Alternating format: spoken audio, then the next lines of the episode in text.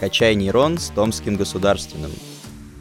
Здравствуйте, дорогие слушатели. Меня зовут Игорь Колмаков, и вы слушаете подкаст «Качай нейрон» с Томским государственным. На дворе 26 января. Мы уже две недели как в рабочем режиме, но все же, надо признать, некоторым не хватает рабочего запала, и не все могут в полной мере настроиться на рабочий лад. Многим становится тяжело уже от одной мысли о том, что праздники давным-давно позади, и вновь надо каждое утро рано просыпаться. Вместе с профессором кафедры психотерапии и психологического консультирования Стоян Стояновой Ириной Яковлевной мы выясним, почему же так происходит и как правильно выйти из подавленного состояния после новогодних праздников. Ирина Яковлевна, здравствуйте. Добрый день. Ирина Яковлевна, салат, э, оливье, елка, шампанское, куранты и практически 10 дней отдыха. Скажите честно, насколько лично вам было трудно после такого возвращаться в рабочий режим?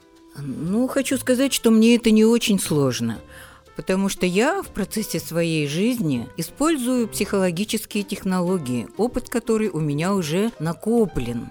И эти маленькие хитрости заключаются в поисках радости в повседневной жизни – Скажите, в чем для каждого из э, вас может заключаться эта радость? Каждый новый день несет что-то новое, неизведанное. И э, всегда можно найти что-то хорошее в этих буднях. А скучное и неинтересное задание или какую-то долгую, неприятную работу тоже постараться поискать привлекательность и сравнить ее. Ну, например, сравнить ее с каким-то временем года или с каким-то книжным героем, с какой-то музыкой. Ведь ваша фантазия всегда с вами, и она помогает вам справляться как с праздниками, так и с буднями. Прекрасно. Вы упомянули про маленькие хитрости. В чем лично для вас они заключаются? Как вы находите способ э, с утра понимая о том, что впереди тяжелый рабочий день, куча аспирантов, студентов, чего угодно. Какие вы находите ресурсы, которые заключаются в маленьких хитростях, чтобы с легкостью это преодолевать?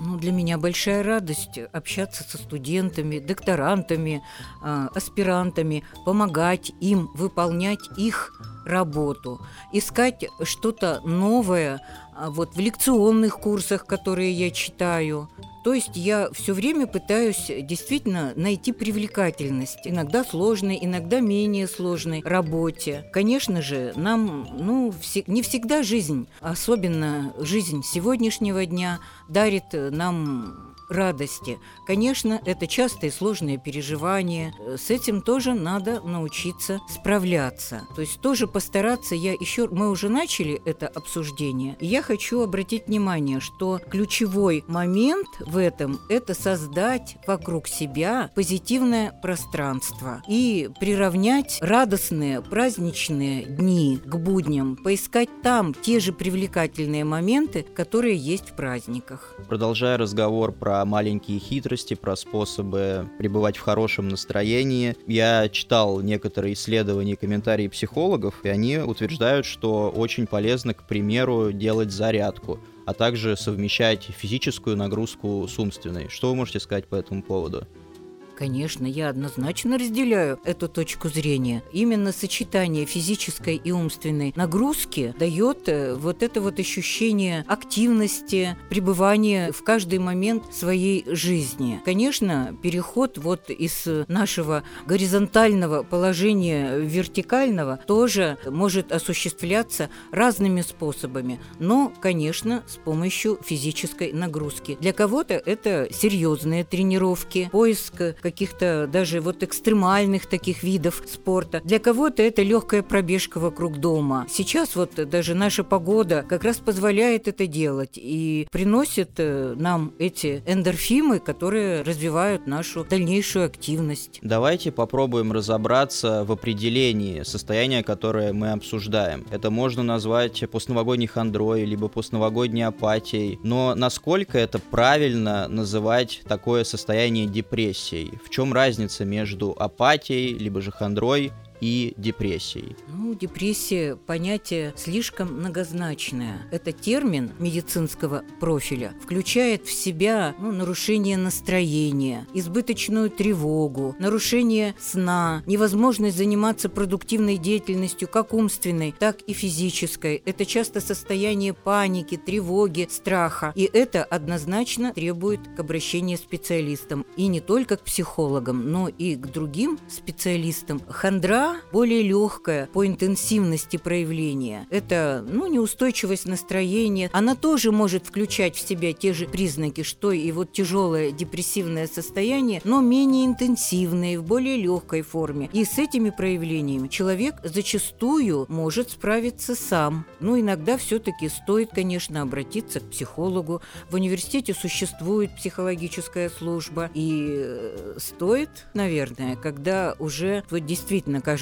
что какой-то тупик, что нет возможности, нет альтернатив выбора, то, конечно, лучше обратиться вот туда.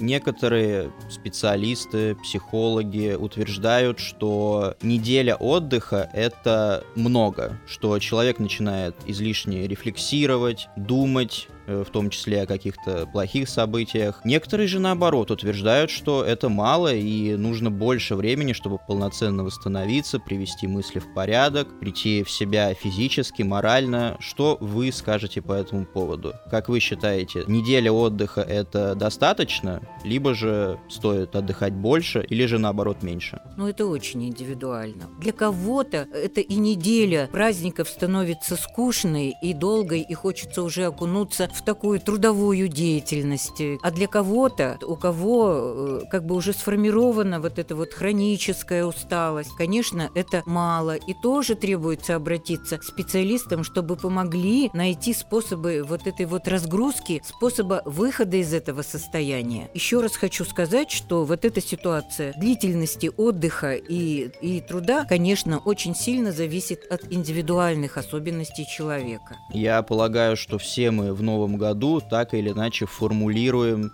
цели на Новый год, на год грядущий. И порой эти цели не всегда сбываются. И если наступает тревога из-за несбывшихся планов прошлого года, либо понимание того, что неосуществимы некоторые из целей грядущего, как перестать из-за этого беспокоиться?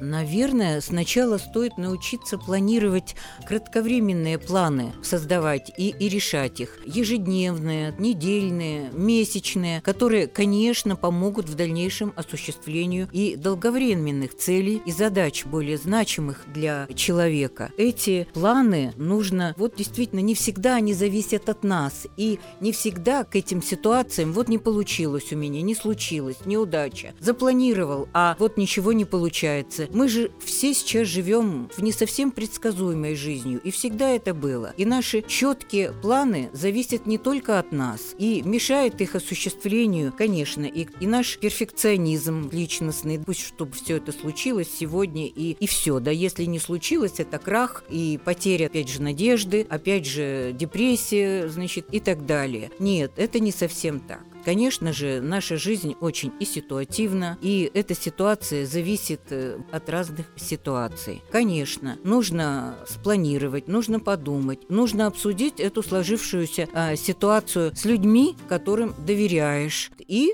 идти двигаться дальше к намеченной цели, преодолевая эти жизненные трудности и уже учитывая вот этот опыт, ну, непредсказуемости и планирования, и не предъявлять себя, совмещать и попытаться пытаться сопоставить реальное с идеальным и идти дальше, ориентируясь на реальное.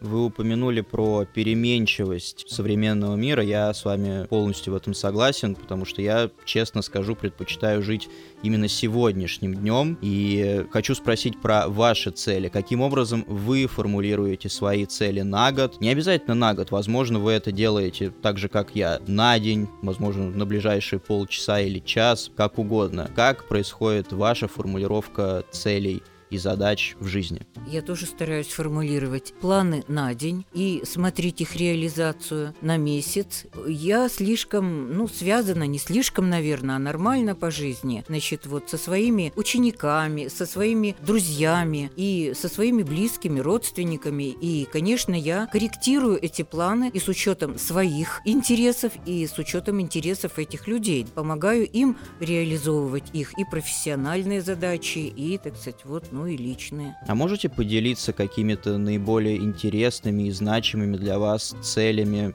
на любой период времени?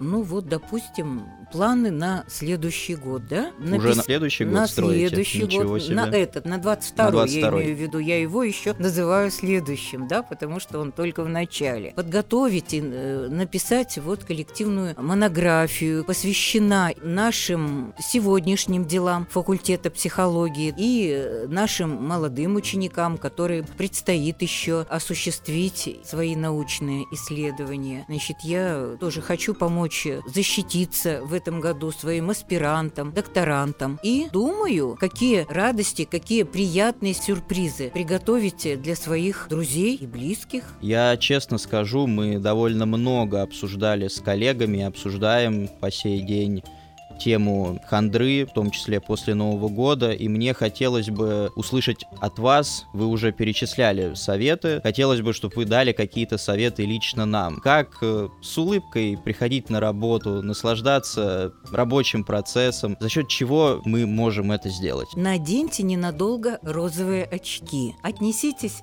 к жизни немного лучше, чем она есть э, сегодня на самом деле. Постарайтесь найти в ваших действительно важных и не всегда сразу осуществляемых задачах ну, что-то радостное, что поможет вам создать вам ресурс для вашего дальнейшего движения, для вашего творчества. Творчество – это то, что помогает нам в жизни всегда и в преодолении хандры, и в решении профессиональных задач, и в общении с нашими близкими. Постарайтесь найти э, вот это приятное, вот это радостное в каждом дне вашей жизни. Что же, на этой крайне позитивной ноте мы будем заканчивать наш сегодняшний выпуск. Ирина Яковлевна, спасибо вам огромное за беседу. Я скажу честно, после некоторых из ваших советов и вашего оптимизма в целом у меня у самого настроение поднялось, и некоторые из ваших рекомендаций я мысленно свой блокнотик записал. Спасибо, я буду очень рада,